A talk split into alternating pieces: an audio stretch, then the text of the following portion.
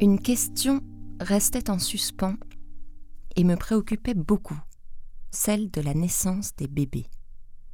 Que d'idées ne me suis-je faite Un jour, j'ai demandé à maman si les poupons ne naissaient pas comme les veaux.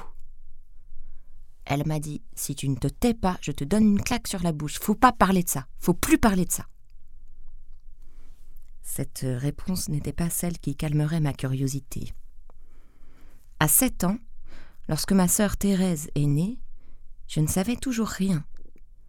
Quand on s'est levé le matin, il y avait un poupon dans le berceau en supplément de tous ceux que nous étions déjà.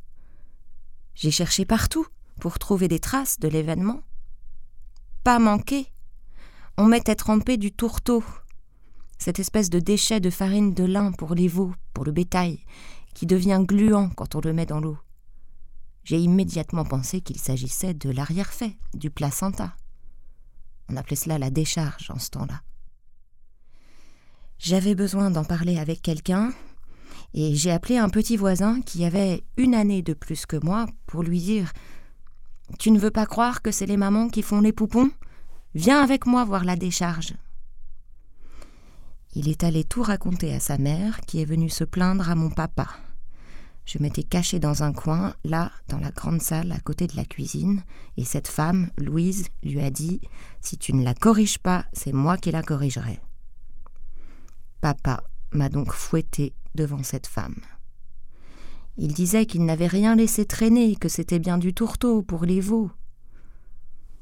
Ça m'a confirmé qu'il y avait quelque chose de louche, puisqu'il parlait par sous-entendu. Je cherchais toutes les ruses pour en savoir davantage. Papa avait fait une double porte pour ne pas perdre trop de chaleur et couper les courants d'air. Ainsi, il restait un espace entre ces deux portes. Quand David est né, j'avais onze ans. Je m'étais caché entre ces deux portes et je guignais par le trou de la serrure. Je voyais maman qui se promenait. Je la vois encore maintenant, avec un de ces gros jupons à double face dont on faisait les linges pour les bébés. Elle se promenait de long en large dans la chambre, mais je n'ai rien vu. Pourtant maman a accouché à la maison comme les autres fois, mais on n'a jamais rien vu de ce qui se passait. Lorsque j'ai entendu pleurer le bébé, papa est venu à la cuisine et il a dit Vous avez un petit frère. Moi, j'ai filé à la chambre, j'ai regardé s'il y avait le cordon comme les veaux, et j'ai découvert le bébé. Je le vois encore, il était enveloppé dans un linge, et il l'avait mis au pied du lit.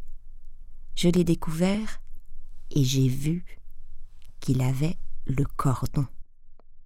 Dès lors, j'étais sûre. J'avais compris. J'étais devenue intelligente.